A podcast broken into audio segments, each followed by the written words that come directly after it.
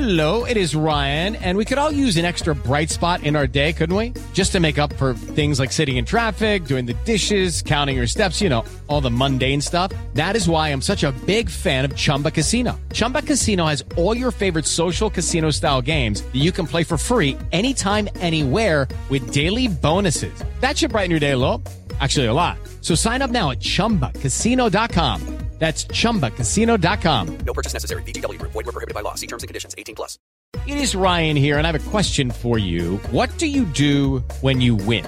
Like, are you a fist pumper? A woohooer, a hand clapper, a high fiver. I kind of like the high five, but if you want to hone in on those winning moves, check out Chumba Casino. At ChumbaCasino.com, choose from hundreds of social casino style games for your chance to redeem serious cash prizes. There are new game releases weekly, plus free daily bonuses. So don't wait. Start having the most fun ever at ChumbaCasino.com. No purchase necessary. Group. Void were prohibited by law. See terms and conditions. 18 plus.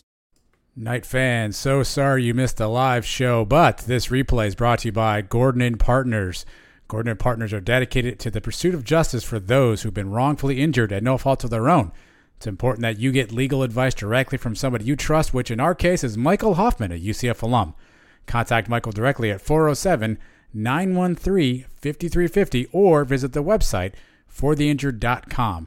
Don't just trust anybody, trust a fellow knight. Trust Gordon and Partners for the injured.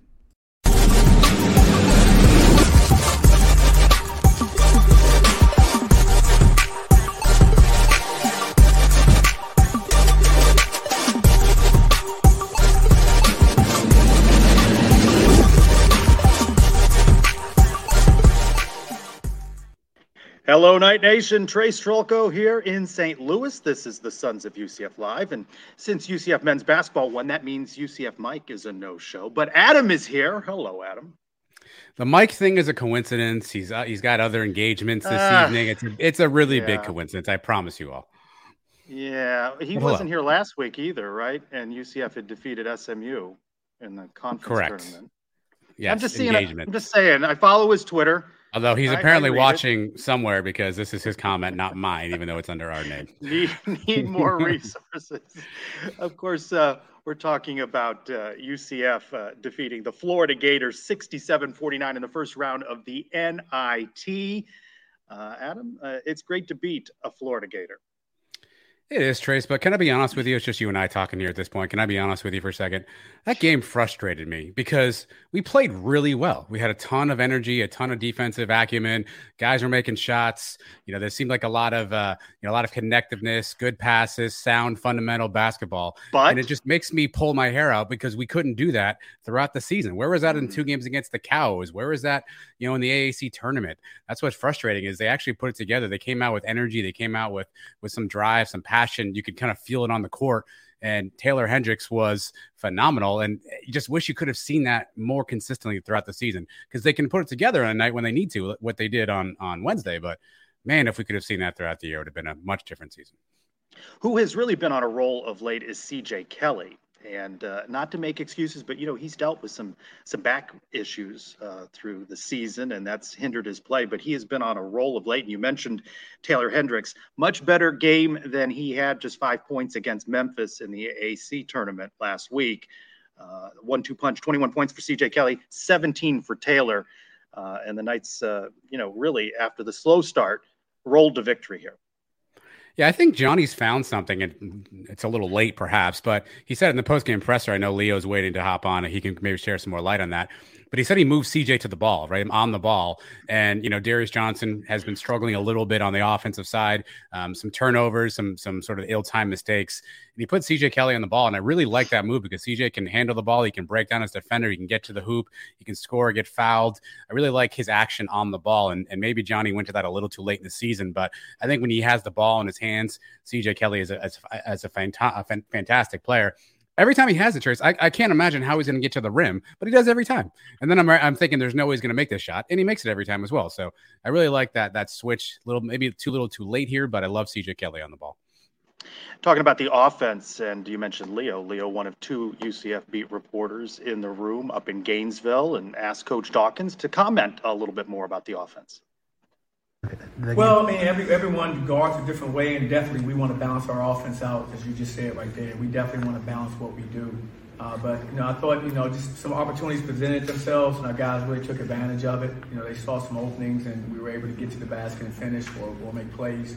And that's how we like to play, as you mentioned. So, kind of went with what we wanted to do. Uh, I thought, you know, I thought C.J. Kelly, I thought he was he was terrific.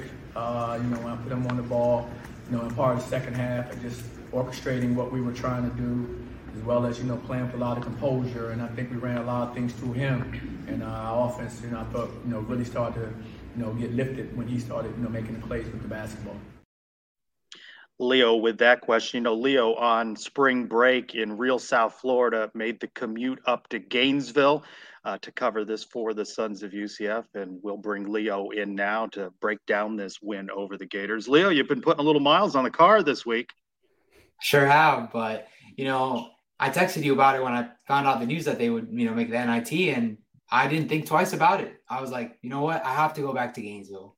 This is home. This is my hometown. It just makes too much sense. I couldn't miss out on the opportunity, and obviously, you know, bringing you guys coverage, uh, bringing the viewers coverage as well as something I wanted to do. I want to jump off of Adam's point earlier. They're saying frustrated. Where has been this Knights team? You know, 19 and 14 now struggles. You know, the single digit losses uh, they're really rolling over uh, what was not a very good Gator performance. Yeah, to me, that is one question I really wish I asked Coach Dawkins. There's a lot of media. Uh, obviously, one of those questions was, you know, he had a lot of things to battle with with the, the injuries and, and to Michael Durr and Darius Johnson. And he was just trying to figure out something, a formula that would work with those guys out. And then when they finally came in, when Durr and Johnson came in, he started implementing what he's doing now. Even though they had a little bit of a tough stretch at the end of the season, I still think that they were able to basically, you know, get what they needed for was from the offense, and and they did. They, you know, aside from the USF loss, they uh, beat um, East Carolina in a convincing fashion, and you know they went on uh, to the tournament, beat SMU, and took care of business. They gave they gave Memphis a pretty good game, you know. Um, so yeah, I think I think it was just a matter of getting the whole gang back together and and you know implementing it. Well, who was stymied in that uh, Memphis game was Taylor Hendricks with just five points. He came on much stronger uh, in this victory over Florida, and we've been saying it, especially uh, over these last couple of uh, months, how enjoyable it is to watch him play, and he put on quite the performance in Gainesville. Yeah, Taylor, man, um, he's gonna be special. I, I mean, sure you guys saw the uh, the question I asked Todd Golden about Taylor, or actually it was actually Brandon that asked the, the question, but posted it up and uh, and you know he's he's a great he's he's a humble kid. You know, after in the in the press conference, he was also asked some pretty tough questions uh, from the Gainesville media, and he handled it like a pro. And uh, you know, obviously, it's his game that everybody's raving about. He had uh, 20, I mean, uh, 17 points, eight rebounds. And it was a light performance. I mean, I didn't see, you know, the team leaning on Taylor to get it done. And he, you know, he performed like, like, uh, like he's been doing all season, which is great. Lee, I don't know if those were tough questions. Those may have been dumb questions, but I'm not sure they were they were tough questions. Um, Snarky, at least.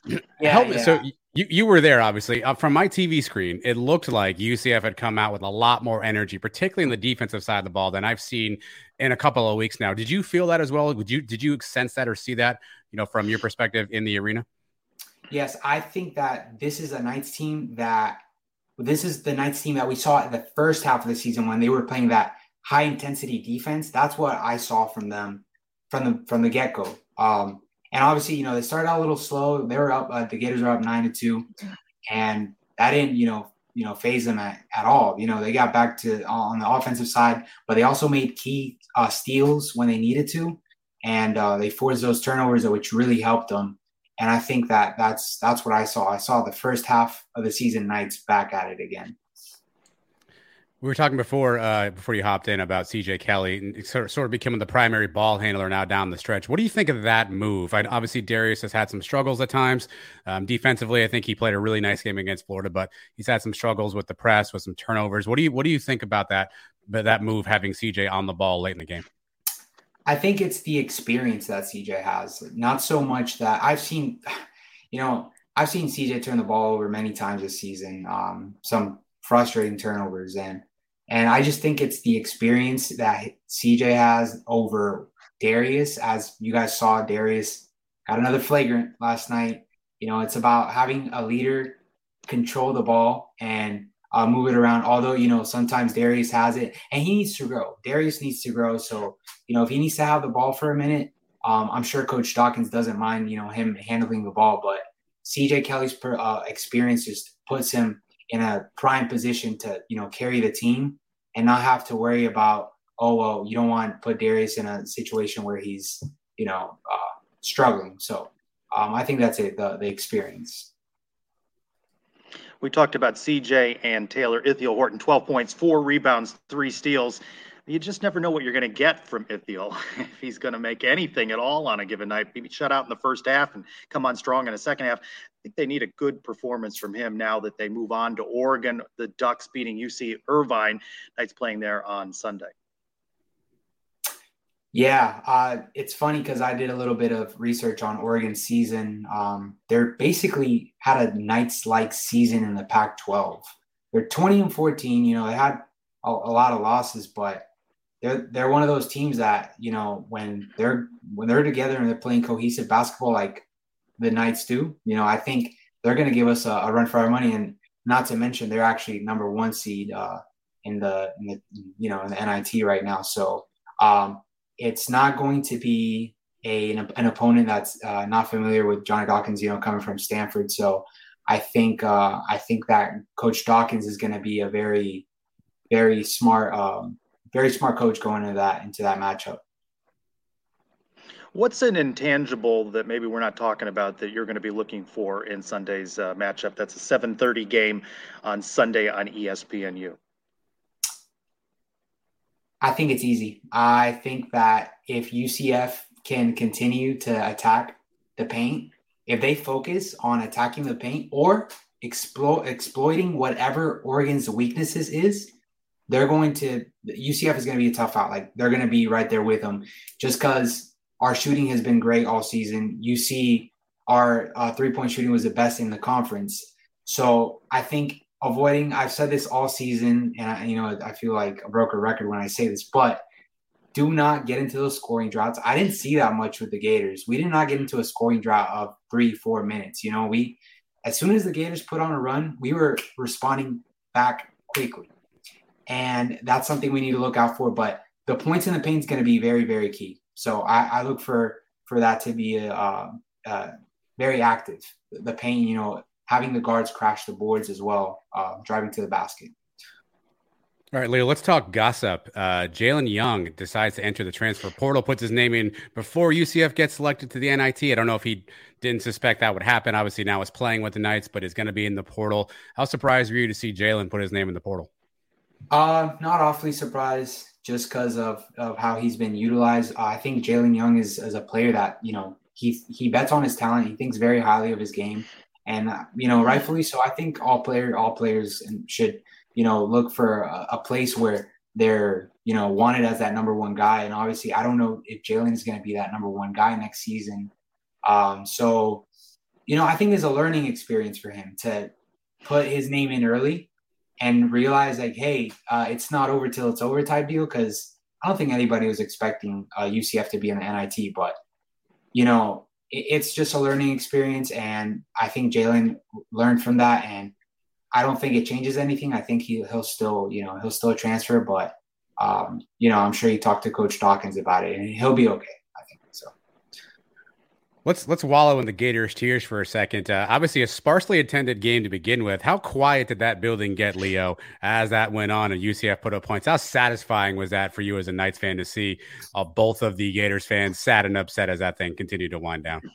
Yeah, I mean, for me, you guys know, um, I, Gainesville's my hometown. I grew up in Gainesville, and I grew up watching Billy Donovan. I'm talking about from 2003 to 2015 when he left that's the, these are home games I used to go to the SEC home games, packed crowd. Even even in turn NIT tournaments, they would fill it up more than what it was last night.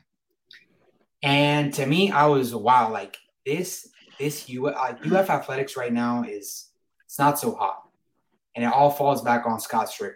And you know we gotta we gotta clarify that. I think it's pretty objective. It's not an opinion. Um, football and basketball. It's not, it's not an opinion. no, it's not. I, I, I, don't. I mean, I don't think so. it's just, fact. It is what it is. I think UF fans just need to accept the truth.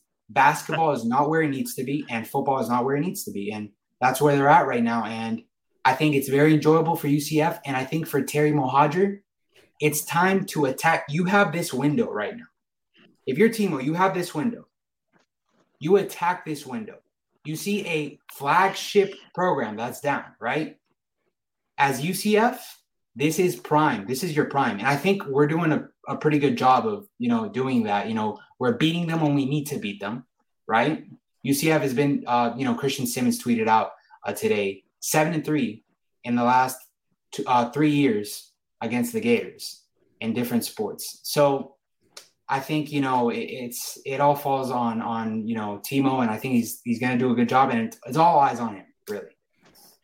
Leo with a hot take here on Sons of wow. UCF Live. Been crisscrossing the state, covering things for uh, UCF, uh, UCF athletics for the Sons of UCF, and his recap of the game against the Gators is now on the Sons YouTube channel. Leo, thanks for all of your travels this week, and I will see you out at uh, campus sometime in the next week for something, baseball or something. I got you. Thank you guys for having me. Thanks, All Leo. Thank you, Leo. Uh, yeah, he's put on the miles, uh, his new story up on uh, Sons' YouTube channel. Uh, let's continue this conversation uh, about the Knights win with a former UCF men's basketball player, Ben Stout, uh, who joins us now live. Ben, we're reunited on a show. It's good to see you, sir. Yeah, it's good to see you guys both. I'm sorry it's a little bit dark. I'm in my truck here at the ale house off of West Colonial. Uh, she my wife there I, for the ale house.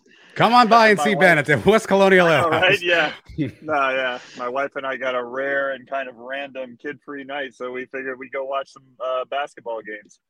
And she's pleased that you're spending 10 minutes of it with him and I. Yeah. But how yeah, you know, was it for you to see the Knights dispatch of the Gators in Gainesville? Uh, it was it was just it was just fantastic to watch. Not only not only them getting that um, kind of extra chance, but just really really making the most of that extra chance. And, and you know, anytime that you can beat the Gators are great, but um, beating them out on their on their home floor in a postseason environment. Um, I was really hoping that they would come out strong like that um, and and play the defense that they're capable of playing, take care of the ball just enough I guess. Um, but um, but you know, kind of let our stars shine, and you know, Taylor was just fantastic in that game. CJ did his thing. CJ's really been really great the last uh, month and a half of this season, I'd say. Um, and uh, and it was it was just a dominating win. I mean, we kind of started out a little bit slow, like we tend to do, um, but uh, didn't get fazed. Went on a run, and um, and just were able to finally come out in the second half and just kind of close it out and kind of close the door. So uh, it was it's always great to beat the Gators, but uh, in that fashion and kind of a dominating fashion in the postseason, that was just great. Uh, a nice bounce back game for Taylor Hendricks. He didn't perform so well in that loss to, to Memphis. How much have you enjoyed seeing him grow and develop over the course of the season? Uh, it's it's just been a joy to watch. I mean, um, you've seen we've seen some talented freshmen come in here um, in years past, um, but what ten, uh, nobody nobody as as highly touted as him, obviously. Um, but the way that he came in so highly anticipated, you know, um, and just performed so well. And then I think one of the more impressive things about him to me is that he never seemed to hit the freshman wall. Um, he actually got stronger as the season went on, which is I, I, think one of the reasons why his draft stock kept kept going up and up. And um, and honestly, I, think one of the one of the reasons why we've had um, up until this point, hopefully we save it, but uh, you know, a, a, bit of a disappointing season is because we haven't really run the offense through him. I, I always I kind of this season is a lot of woulda, coulda, shoulda. I think, um, and I think one of the one of those biggest question marks for me of what this season could have been is how good he, um, how much more he could have shown us if the offense was, you know, run through him. Um, if he touched the ball every time he every time we came down the court, and um, uh, I've just been really impressed with him. And and I, I think on top of that, um, you know, what I was talking about with the offense running through him, he he he has gotten everything that he's gotten um, just mainly off of hustle points and picking his right spots and um, and he gets his teammates involved in the offensive end when he when he needs to. He takes good shots and um, and then obviously he's just fantastic on the on the defensive end as well. He's just a total package, and I can see why he's going to be more than likely a lottery pick. Ben, to me, Darius Johnson has regressed a little bit from his freshman season. What did you see watching Darius play this year? Yeah, I, I, I definitely. It, it's kind of hard to disagree with that, Adam. Um, he, I think, uh, you know, the injury kind of got him off to a, a little bit of a disappointing start. Obviously, I think that he put in.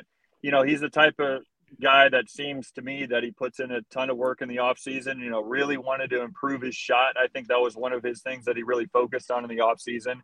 Um, and then to get injured in the in the you know opening camp there, the kind of preseason there, um, I, I, think that really kind of just started him off on the wrong foot. And um, even though he came in in his first action and just just kind of took over in the second half of that game. Um, that you know his first game out, his first full game out.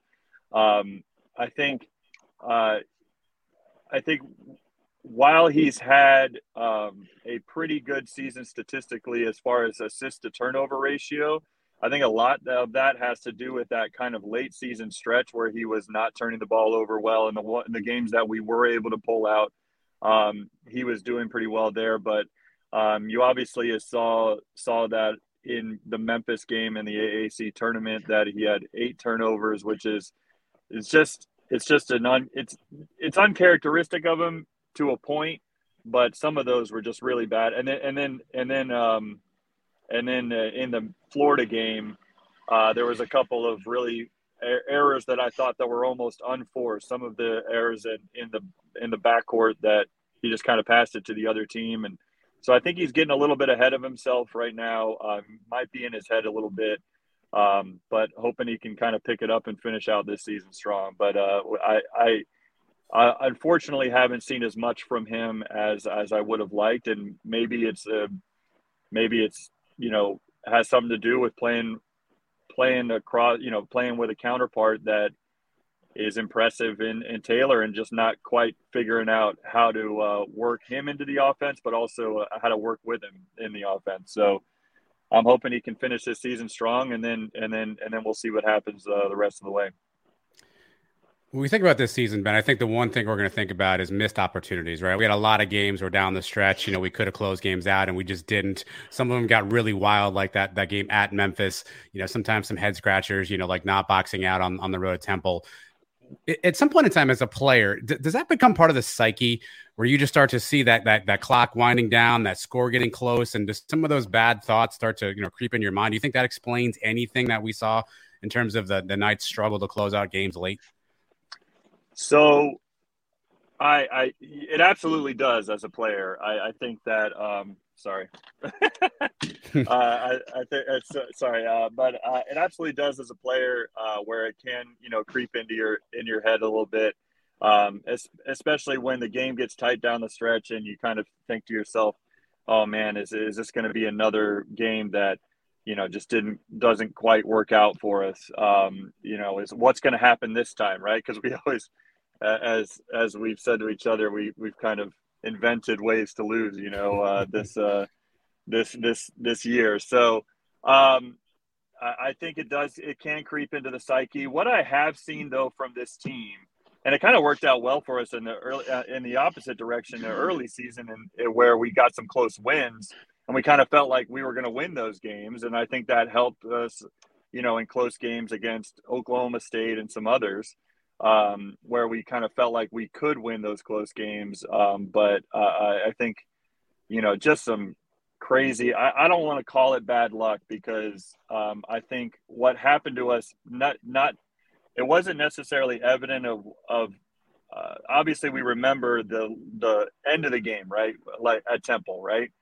Um, we we remember the end of the game at Memphis and what happened at the end of the game, but we you know, quickly forget that I believe at Memphis, if I'm not mistaken, we were we were down big early, right? Like we had to come back in these games, and you know those stretches, especially in the first half, where we might get a silly turnover and then we kind of and then we kind of give up a basket and then we turn the ball over again. And so all of a sudden it's like a six or eight point run. And then um and then you know johnny has to call a timeout that he doesn't want to call in that moment. Um and and it kind of you know and then we have to claw our way back into those games and it's close late i think that contributes to it as well where um you know a lot of those games weren't necessarily they were lost in the last minutes, but they would have been a lot different if we would have performed out of the gate. And so I was worried about that last night's game. Um, but uh, but uh, luckily they went on that run kind of at the 10 minute mark and, and, and kind of put it away from there. But uh, I think we were down 9 2 uh, to start that game. So. Well, Ben, let's put a wrap on it with this. Uh, Knights get back from Gainesville late on Wednesday night, a full travel day Thursday, long road trip to Eugene, Oregon. What do the Knights need to do, and how tough and out are the Ducks in Eugene? Yeah, I think obviously that's that's going to the opposite end of the country, right? So um, certainly, I don't want to discount that. Uh, that's going to be a difficult road to go. Um, in probably one of the worst looking courts on the country uh, and, and, go and go play. Uh, go they play give that roller coaster court a little bit of a, a, a rivalry there, right? Yeah, they give it a run for their money. There's no doubt about that. Uh, but um, but if I'm not mistaken, at least at least in the game the other night, and I'm not sure uh, how bad the injuries are, but um, they the Oregon didn't play with a couple of their starters. Um, they've got a uh, a big man that's really, you know, leads them in points and rebounds that uh, I don't think played the other night. I don't know how bad his injury is. I'm not I'm not up to speed on Oregon basketball too much.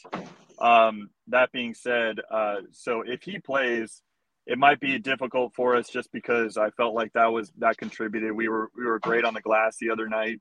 Um, and obviously Taylor was able to kind of do his thing because he was able to use his length.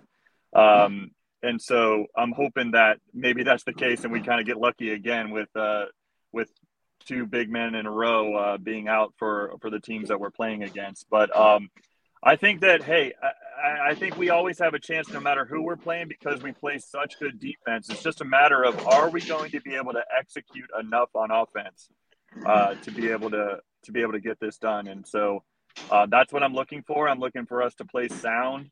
Um, try to get in some good offensive sets. Try to get Taylor the ball or CJ the ball in the right spots so they can either create for themselves or for their teammates. And and I think that we're going to give ourselves a chance at the end.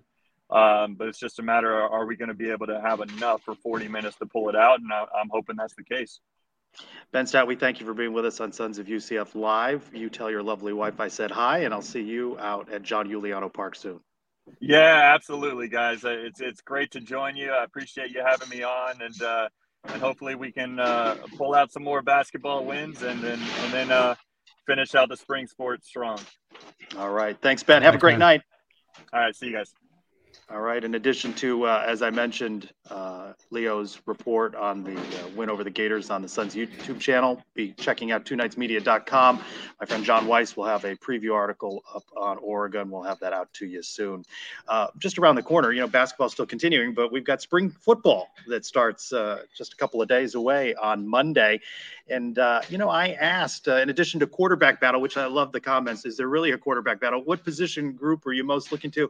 And all kinds of responses. Everybody's looking at everything. Adam, what about you? Is there a particular thing? You know, we're not going to learn anything. Coach Malzahn and staff aren't going to tell us anything this spring. But if you were looking at something, what are you most looking to uh, during spring camp?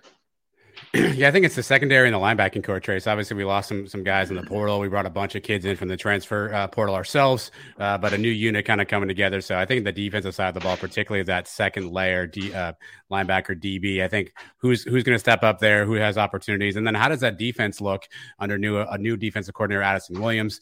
I think that's a, a big storyline. But I think the biggest, the juiciest trace is really just the entire offense. What does a Darin Hinshaw led offense look like? How different is it from Gus Malzahn? And which skill position players fit that system the best? I think I don't think we'll learn that in the spring game because I think we'll keep some stuff under the vest. But I think those are the two biggest things on my mind as we think about spring spring camp coming up. And of course, how does quarterback and center fielder for the baseball team, John Rhys Plumlee, split his time? We know what he has said so far, but now we're going to have actual practices in the morning and leading up to that spring game. And so, you know, the way he divides up his time is going to be interesting as well. Yeah, we'll see. I mean, I, I think uh, everybody from uh, from Greg Lovelady to Gus Malzahn to JRP himself has said they're going to figure out a way to make it work. So I, I think they will. But what toll will that take on JRP's body? Obviously, baseball's in the midst of a good season. Are you okay, by the way, Trace? There seems to be a lot of noise where you are. Is there some sort of a uh, there's activity uh, around okay. me, Adam? okay, just want to make sure if you need help, just let. I'm not near you, but just let us know. We'll send somebody. Um, you know, baseball obviously in a big run right now. They need JRP JRP in center field. He's actually played a, a, really, a pretty big role. So what's going to happen? I think on both sides, we'll be curious. But everyone seems committed to it. So let's see if the, let's see if they can work it out. Follow me on Twitter at sign Pez. I will have uh, video clips from practice and, of course, sound bites, and we'll have more coverage and talk a little bit more about what we may have learned over the first couple of days on next week's Sons of UCF Live. Pro Day announced Wednesday, March 29, 4 o'clock on ESPN Plus. The more interesting thing, I think, is that the Big 12, uh, new commissioner Brett Yormark continues to make waves. They're inviting all teams, including the new ones, for next year's Pro Day. Going to be in the Dallas Cowboys training facility, uh, televised on NFL Network. Uh, you know, we've had Mike Aresco for a number of years now with the AAC and a couple months more as commissioner and being a part of that AAC. But I've really been impressed how Brett Yormark continues to look at things in a different, uh, different way. Yeah, it's interesting. I mean, he's obviously a quote unquote outsider to the college athletics world. And I think that's, you know, when, when, you think about diversity in some cases, right? Diversity of thought is another huge item. Him coming in with that background, I, I think has added some wrinkles to it. And and we'll see if it pays off. We'll see if it inspires kids to, you know, to come to Big 12 schools and if it builds the brand even even stronger. Uh, but to your point, yeah, you, you got to tip your cap for someone trying something different and uh, and and trying to be a little bit innovative. It's been a long time since we've seen some of that stuff at UCF. I think we had some of it for a while there, but it's good to see now uh, the conference sort of leading the charge on that because that certainly wasn't a Aresco's strength. True. Uh, quick season ticket update: ninety-eight percent sold. 831 tickets remaining. Got to feel good about that, right? We're just in March. It seems like they are going to be moving towards a sellout. You know, beating the Gators nice in basketball beating the Florida State Seminoles twice in two ga- two days uh, at John Euliano Park in baseball. Also very nice. Uh, Knights now 12 and 5 beat FSU 6-3 Wednesday, 14-3 on Tuesday. Big shout out to Nate Marrero, sports editor at NSM Today. Mentioned that I was going to be on the road for work in St. Louis, and he said, "How can I help you out?" And he he was there collecting sound bites, and uh, and let's hear from head coach Greg Lovelady talking about the pitching performances in the uh, sweep over Florida State. Really good to see the pitching staff step up the last couple games. So just got to keep it up. Um, you know, big weekend against Dartmouth. We got to find a way uh, to continue this win streak and, and win some more games. And one of those pitchers was uh, Jacob Marlowe. Uh, let's hear from him on his win over Florida State. I feel like there's I had a lot more confidence out there, knowing that I can be a starter, and uh, being out there against FSU is just a great experience overall. Like Jacob's performance, let's bring in Stephen Branca, part of the broadcast crew on ESPN Plus. Uh, Stephen, uh, a sweep over Florida State. Let's begin there before we go back and talk about the uh, the weekend, Saturday and Sunday. It felt good to get off to Schneid there and get the wins over the Seminoles. Yeah, I mean that's huge. Anytime you can beat uh, an ACC school, but a, a, Power Five school in the state, I mean that's huge. Um, you know, it's just UCF has always felt like the little brother to those teams, and in recent years, putting up those W's against those teams has been huge, uh, and it's been a lot of fun. I mean, I'm not a part of the team anymore, but it feels like it at least. So uh, it was pretty cool to watch them put up 20 runs in a couple days against uh, a pretty good FSU team. So uh, they played really well. And they get a good performance from Jacob Marlowe as well, pitcher Dom Stagliano, and head coach Greg Lovelady still trying to figure out what his weekend rotation is is going to look like. There are some good arms on this team, though. Yeah, I, I asked him after the game too. I was like, man, uh, is this what you've expected out of these guys? Was this just a one off? And he's like, we were seeing this all fall from these guys. And so this is what they expected. They had, you know, a few hiccups here and there, but Dom Stagliano, I said at the broadcast, he's one of the best pitchers in the country when he's on. And I talked to him about that after the game as well. I said, Hey, I mean, I, I made this quote, like, don't, don't prove me wrong here. He's like, no, I'm, I got you. And, and so he's got me at this point. Uh, otherwise we're to have a conversation, but uh, he's really, really good. These guys, both guys were were mixing really well. Uh, they didn't have to rely on their fastball. You were seeing more changeups out of these guys, which is is their best pitch. Both of those guys, their best pitch is changeup, and so we got to see more of that out of them. It was it was a lot of fun to see them pitch and not just try to blow guys away with fastballs. It was it was the first time I felt like we saw those guys. Uh, really just working on their craft and not just trying to be power pitchers because I don't think that's what they really are. Steven, let's go back to the weekend, the Troy series. Uh, Sunday, you were you were there, of course, and there was an interesting call, a controversial call. Ben McCabe, quote unquote, drops the ball. The out wasn't wasn't given to UCF. Obviously, things kind of unraveled after that. What did you make of that call? Have, have you seen that? What what is the rule in that situation? Is there a defined rule for, you know, is this like football possession to the ground? What is the rule on stuff like that? I mean, it's I, have I'm gonna be honest. I've seen some of the worst umpiring I've ever seen already this year. It's been really bad, and uh, I'm usually not the type to say something about it in a broadcast, but I've said multiple times now that this is there's just bad calls left and right at this point. Um, robot umpires, here we come. But uh, it was it was definitely an out. I mean, if you go back and you look at the replay, McCabe is reaching into his glove to pull the ball out, and then it falls out. Like he's on his back for a good three, four seconds before he tries to pull the ball out of his glove. He drops it and he calls him safe. Like it was, it was ridiculous to be honest. It was, it was a really bad call in a really big situation. In baseball, you try not to say, "Hey, this is the one play that it comes down to." Obviously, that game would have kept going on, but there was other mistakes earlier in the game that you know they didn't capitalize with runners on base in few spots and uh, they had bases loaded i think a couple times they couldn't drive in a run but you know it's it's a big situation, a big spot. It's it was a it was a pretty bad call. All right, take me into a place I've always wanted to be, Stephen. I've always wanted to be the manager, charging out of the dugout to get in the umpire's face. You've been a coach before. What what's what's said in that moment? Is it, hey, you got it wrong? Are you looking for clarity? Are you angry? What's said in that moment when you're chest to chest with the umpire? Man, this is a family show, isn't it? I can't say half of that stuff. Uh, so, fair. Um, no, it's it's it's first and foremost, you're trying to understand what the umpire's perspective was and what they saw because you want a clear understanding of what they saw. And usually, if you're running out there, you're pretty sure that they saw it wrong. So you want them to admit that they saw it wrong first. And then you just throw it in their face, basically. And so, uh, you know, you want to hear their side of it first. You want to give them a chance to speak. You can't jump to conclusions as much as you want to sometimes. You want to know what they saw first and then you kind of have to you, you, you hey this is what i saw this is what i experienced in this case but a lot of times uh, you never see eye to eye with those guys so tempers start to flare and there's uh there's a lot of things that are said in those situations that um, a lot of people don't need to hear and so we'll we'll leave it at that i mean it's uh it, it gets heated sometimes uh, i mean i was i've been in a couple of those and it's um, it's an ego thing for a lot of guys so uh, try to leave your ego at the door, but uh, that's really hard for umpires sometimes. Well, have you ever been uh, tossed from a game, Steve? Have you ever been sent to the showers early? As a player, I have. Yeah, I, I have. Um, I got hit in the head one time, and uh, yeah, that was, yeah, that that that happened. So, um, yeah, uh, benches cleared and and things happened, but no no punches were thrown. Uh, some words were said, but uh, you know, I, I ended up okay, so we're all good.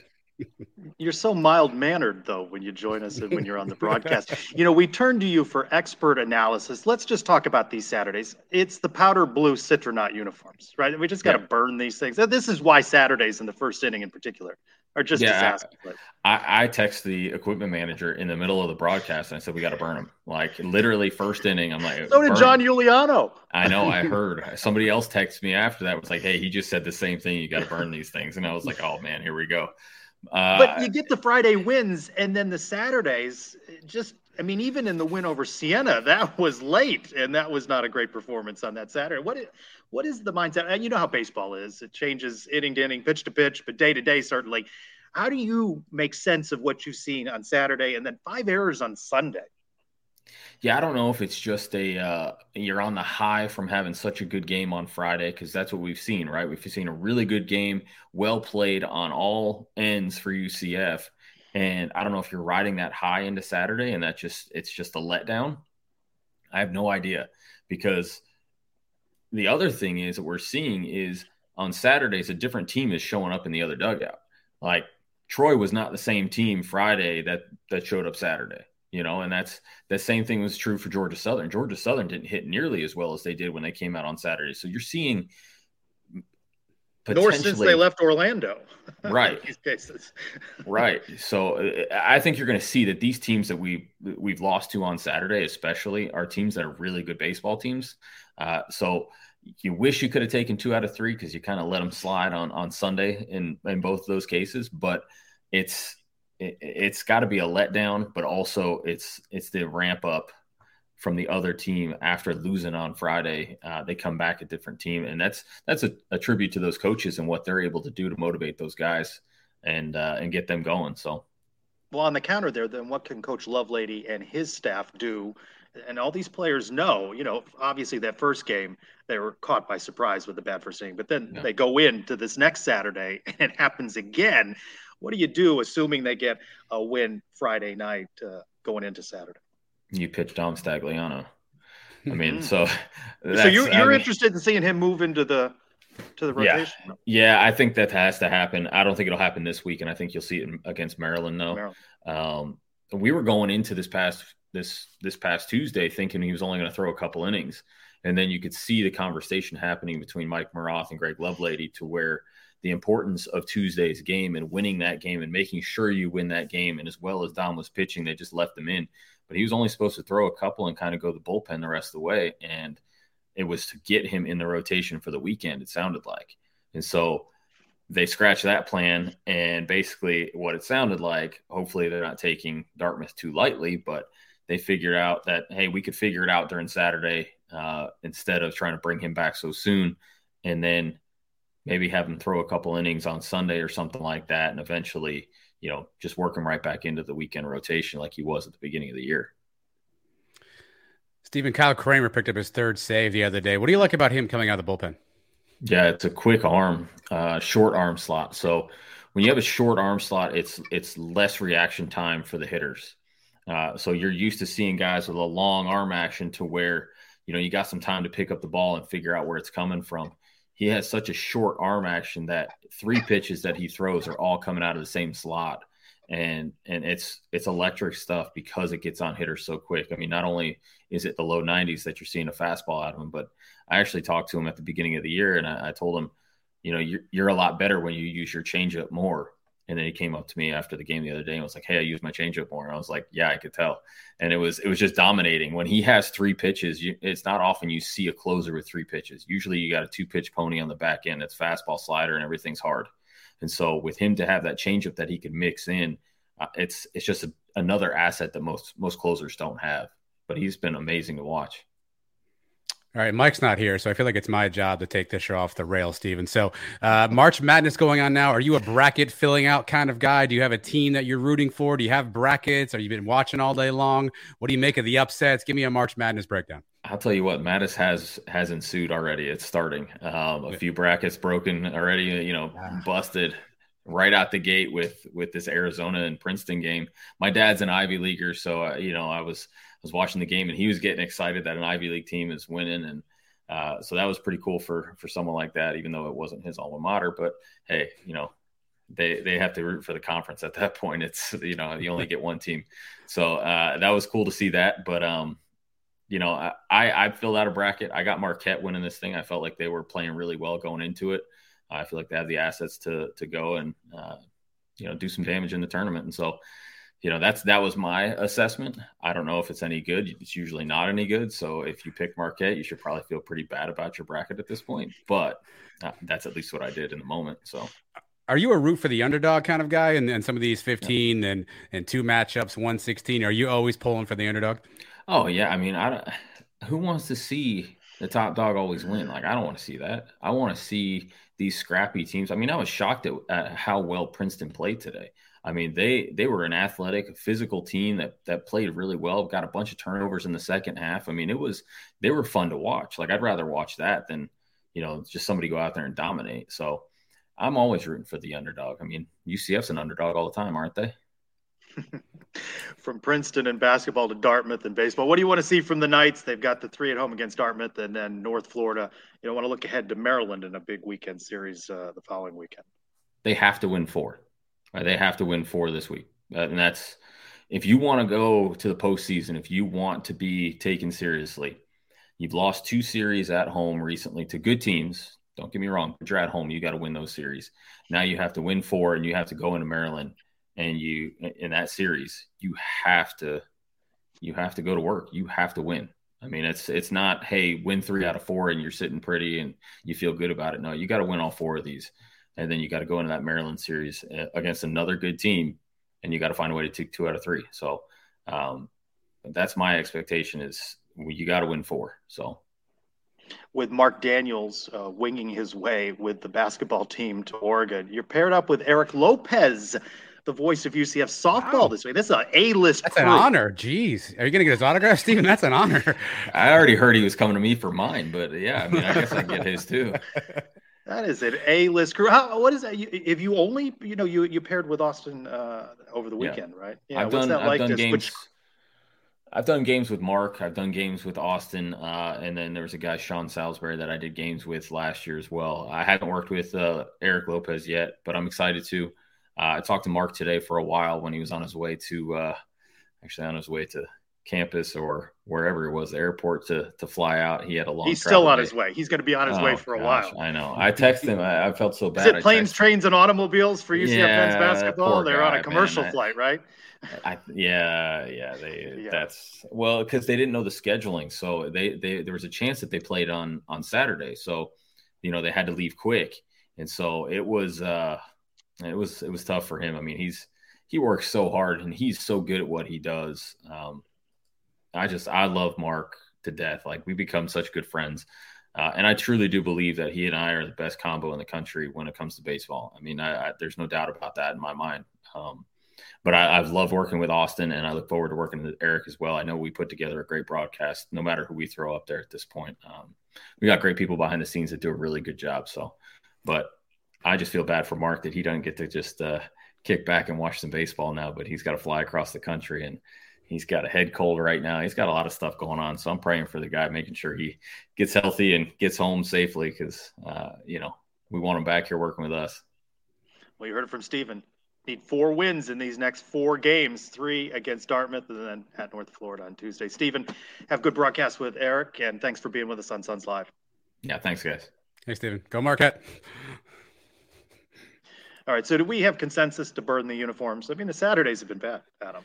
The first innings it's not good. just atrocious, right? It's not good. Yeah, and look, I I like to be pro Citronaut. I have my Citronaut Sons hat on. I now. see that. I, I, I, noticed that. I yeah. try to be pro Citronaut, but there's something about that Saturday and that powder blue. Maybe if they went like, you know, uh, white pants and the blue shirt, it's it's a lot of blue all at the same time. It just ah, blue pants, white shirt. Let's mix it up. Maybe maybe try a new combo situation. I mentioned uh, Eric Lopez. Of course, he's been covering softball. Seven straight wins. Uh, the Knights now 17 and 13. You know they've had a lot of tough games. Haven't won as many as they had hoped. 17 and 13. Now they swept Rutgers and a doubleheader on Tuesday. Another courtesy here. Thanks to Elo for getting some post-game sound with head coach Cindy Ball Malone, who's talking about scheduling another tough road trip before the Knights open conference play with Wichita State. Yeah, I like the momentum that we have going into the weekend. Um, and I think it's just going to be really good for us to play those opponents moving into the beginning of our conference. Um, I think every conference opponent is it is tough. They're all gritty. It doesn't matter, you know. But there's we're not um, overlooking the fact that we're starting off with Wichita State, who we finished with last year, um, and so we know that that's going to really set the tone for what the conference is going to look like a tough one now. They they head out to the Oklahoma State tournament. Now Friday they play number 22 ranked Arizona State early, one o'clock, and then second ranked in the country Oklahoma State, a future Big 12 foe. That's at six.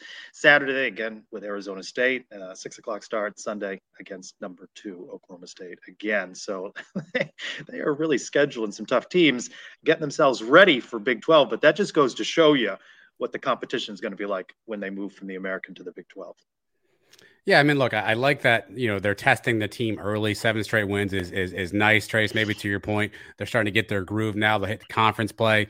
Uh, you know, I'd rather test ourselves early, kind of work out the kinks, figure out the rotation, figure out the lineups, and then position yourself to be in a, a spot where you can make another deep run. So I'm willing to forgive the early part struggles and the effort of finding things out. Let's dominate conference play and let's get back to a regional, super regional, and and make a deep playoff run.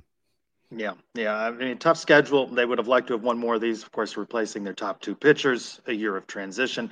Just one senior on this team, right? So uh, a young team uh, that will head to the Big 12, but always exciting to watch. So, uh, uh you know, good luck to the Knights uh, on the road. All right, hot take time. What do we got? We got some still, hot takes. Still doing these, huh? Okay.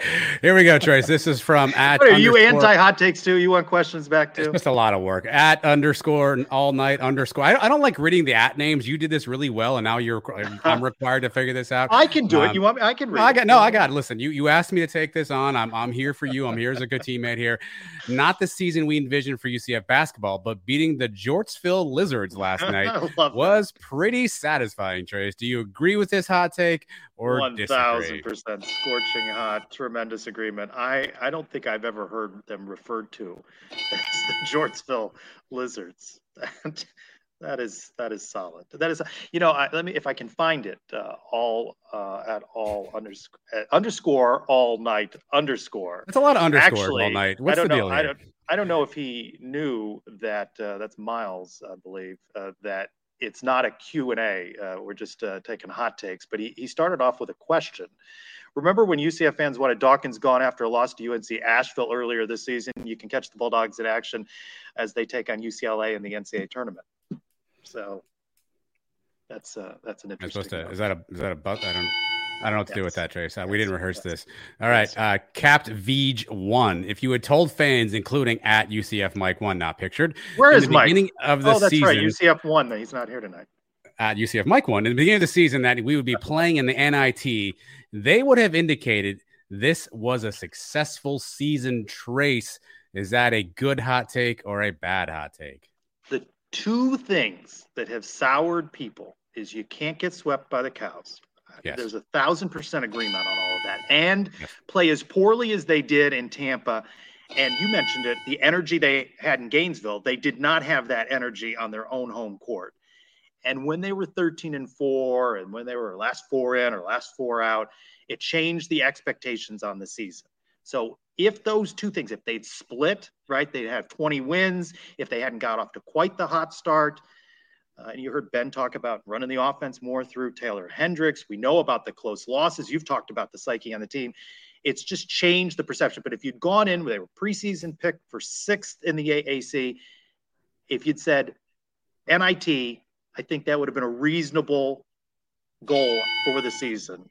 But it changed with the two losses and, and the way they lost other games and just the hot start.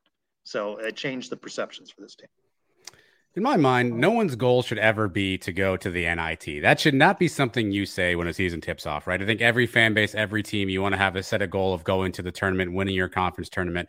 So I, I, don't know that I would have ever said, "Oh, NIT, that's awesome, that's a good season." I think the thing we forget with all this stuff, and there's another Dawkins thing in here later, which I'll get to.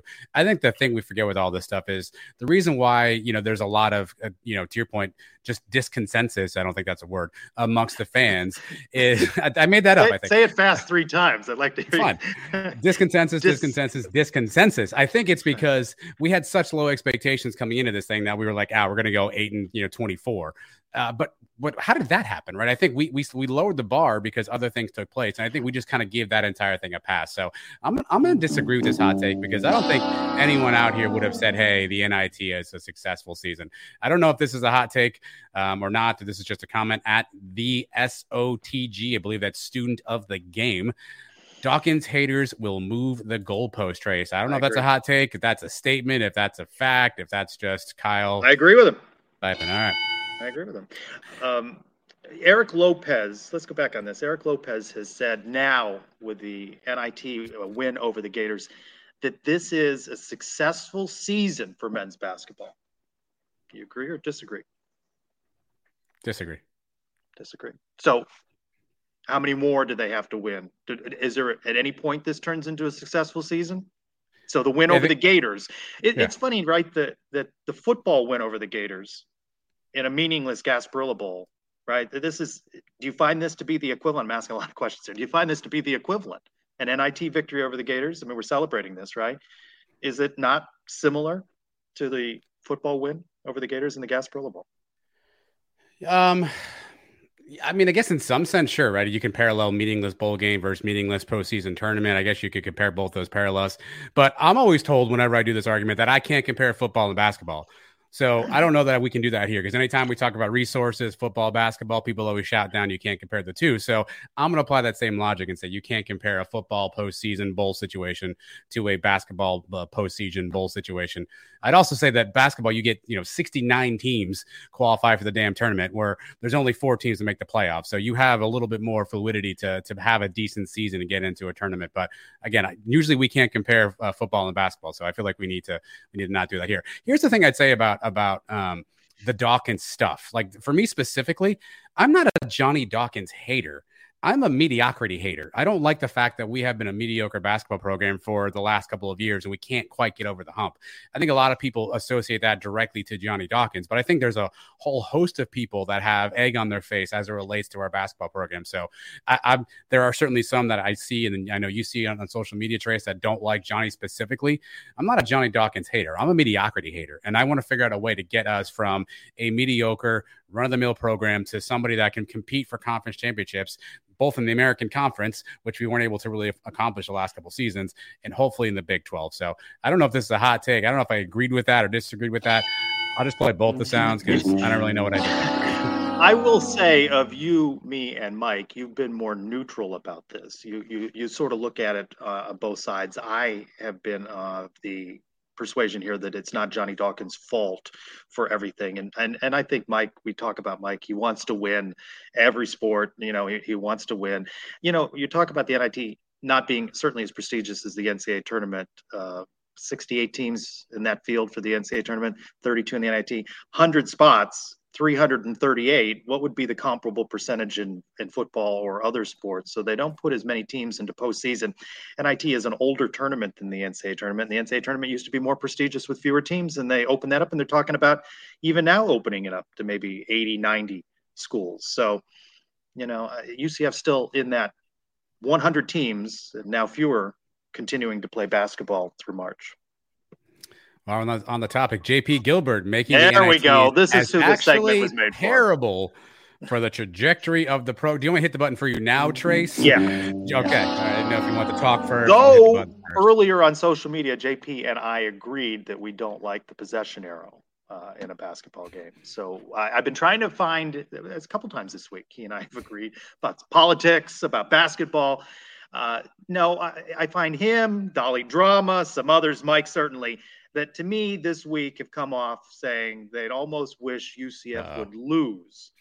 Uh, that they didn't celebrate the win, and then they're get back into this mediocrity, and now Dawkins is going to get a contract extension, all that.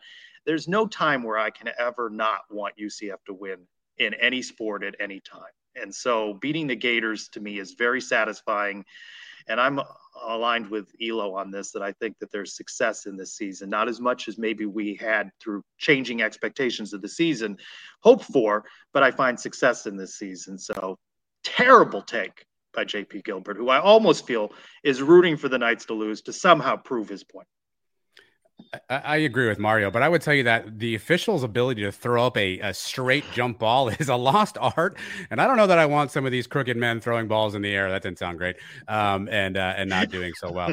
Again, I, I I think there's some validity to what JP Gilbert's saying. If we're if we're only uh, uh, ascending to the NIT at some point, we have to figure out a way to make bigger goals. Because here's what the NIT also essentially kind of means, Trace.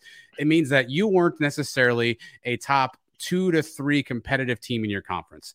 And I think that's the space UCF has to be. And obviously, the Big 12 will change that a lot uh, because there's more teams in the tournament. But if you that means you're not basically that that top echelon of of competitive teams in your conference to get to the NIT. And I think that's something that we have to figure out a way to to get there. You mentioned the you mentioned Dolly Drama. If Dawkins wins the NIT, Timo will sign him to a long term extension. Is this a good take, a bad take?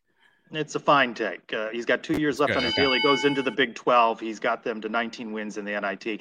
What I do hope happens, and I think that you, Mike, Dolly, JP, we all agree we want to see more resources for men's basketball. We want to see a greater commitment on the part of UCF athletics and Terry Mohajir to men's basketball in particular.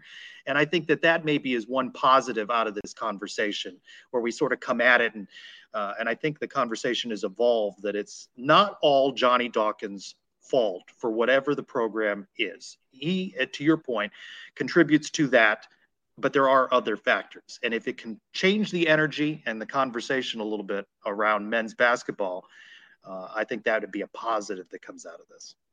I think Mario has started St. Patrick's Day early. This may be the most intoxicated take of the day. Hendricks will not be a first round pick, Trace.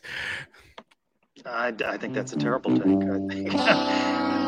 You know, I I think we were all surprised late Sunday night when UCF got the NIT bid. Maybe we weren't paying as much attention as we should because they and their net ranking uh, were were pretty good. But I, I wanted to see a better final game, perhaps, for Taylor Hendricks in UCF uniform than what we saw. I don't pin that loss uh, to Memphis on him, but just five points uncharacteristic of what has been his season. So.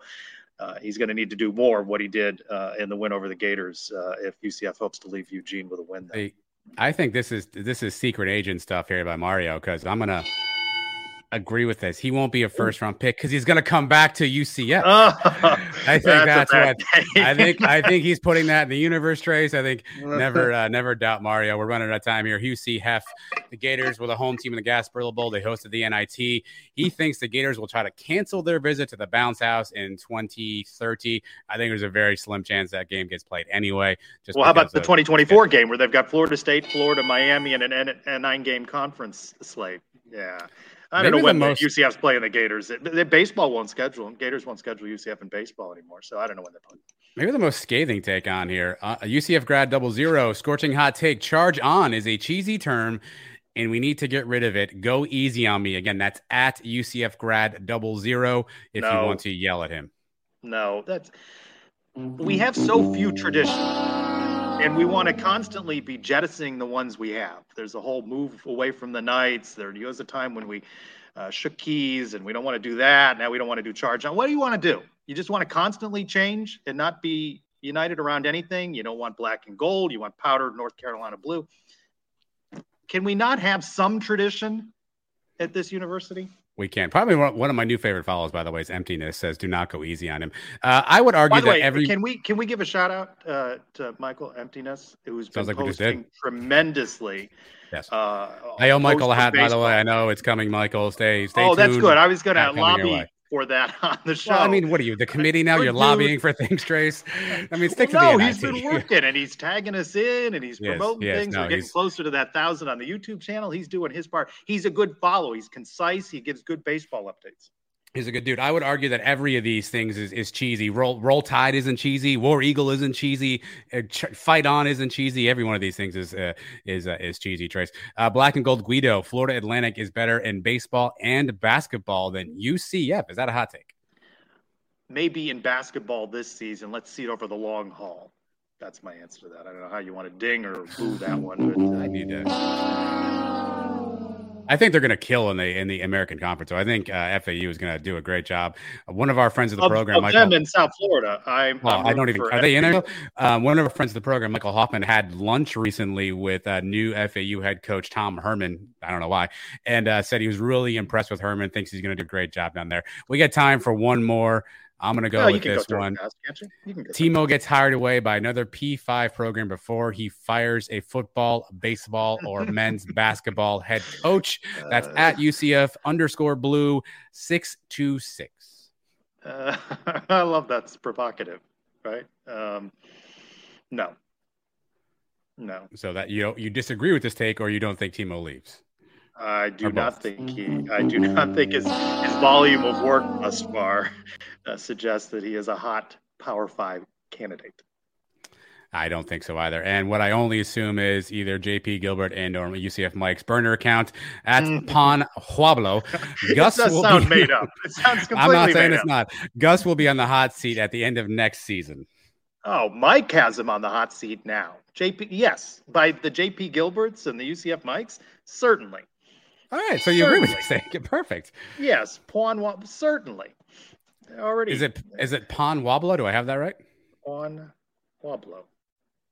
Can somebody tell me? I don't. I don't know. All right, so Adam, I'll see you if UCF. Well, you're here every week, but if UCF continues to I? win in the NIT, then this will be a UCF Mike free show, I suggest, because he doesn't want to talk about UCF basketball success, just malaise, negative UCF. I kid, I kid, Mike. We're just on different sides of this issue. I want to thank Leo for all of his hard work this week. Go to the YouTube channel, check out his recap of the win over the Gators. Two nightsmedia.com. John Weiss will have the uh, preview of the Oregon game up there. I thank Ben Stout. Good to be reunited on a show with him. I miss talking to him, although I see him Fun out at- fact. Yeah, Tallest guest we've ever had on the show. Tallest guest. That is a that is Book a it. fun fact. That is a fun fact. And of course, uh, Stephen Stephen Branca, who we we learned uh, can get a little angry when you get hit in the head. When he gets hit in the head, You wouldn't like Stephen when he's angry. that. Adam, thank you for uh, pushing all the buttons and, and getting us on, and and for me pulling off uh, in a conference room at a hotel in St. Yeah, is Louis. there a, is there over under the amount of dead bodies in the room with you currently? Can, do you can you have any update on your current status here? it never fails. Okay, so hotel Wi-Fi is terrible. You know this, but where the conference is going on, I got strong Wi-Fi. I'm in an empty room, and the, the crews that get the rooms all together uh, needed to store right over there about 40 tables. So that was going on. Last time I was in a hotel, uh, you didn't know this, but like two feet to my left, a guy was installing a podium while I was delivering content here on Sons of UCF Look Live. So always something going on. What so a true all right, Trace Trylko is. for UCF Mike, who is afar, and uh, you, Adam, we thank all of you for joining us for Sons of UCF Live. We will see you next week. First week of spring football camp. Go Knights, everyone. For maybe for the last time, we'll enjoy this one. This is Taylor Hendricks, and thank you for watching the Sons of UCF. Gonna miss Good that dude. kid. Sports Social Podcast Network.